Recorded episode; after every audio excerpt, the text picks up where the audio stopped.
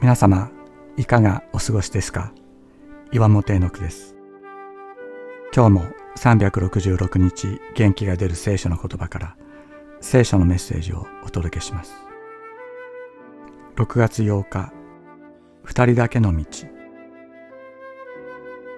人生に疲れ果て多くの重荷を背負っていると私たちの口からは愚痴やトゲのある言葉が出てきたりします。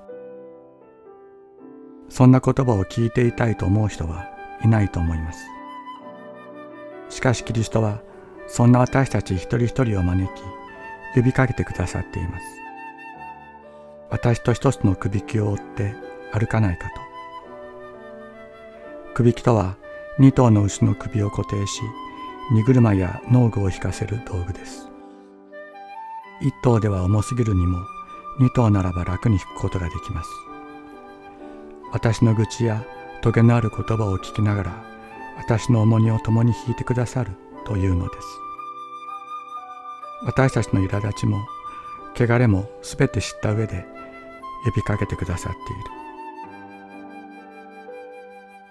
誰にも打ち明けることができなかったこの心の中の思い。この方にならば打ち明けることができるかもしれない。この方と共に歩いているとこの方が背負っておられるものが何かが分かってくる。この方の嘆きと悲しみが伝わってくる。しかしこの方の喜び希望も伝わってくる。その胸の内をこんな私に打ち明けてくださるお方がいる。すべて疲れた人重荷を負っている人は私のもとに来なさい私があなた方を休ませてあげます私は心が柔和でへり下っているから、あなた方も私のくびきを追って私から学びなさい。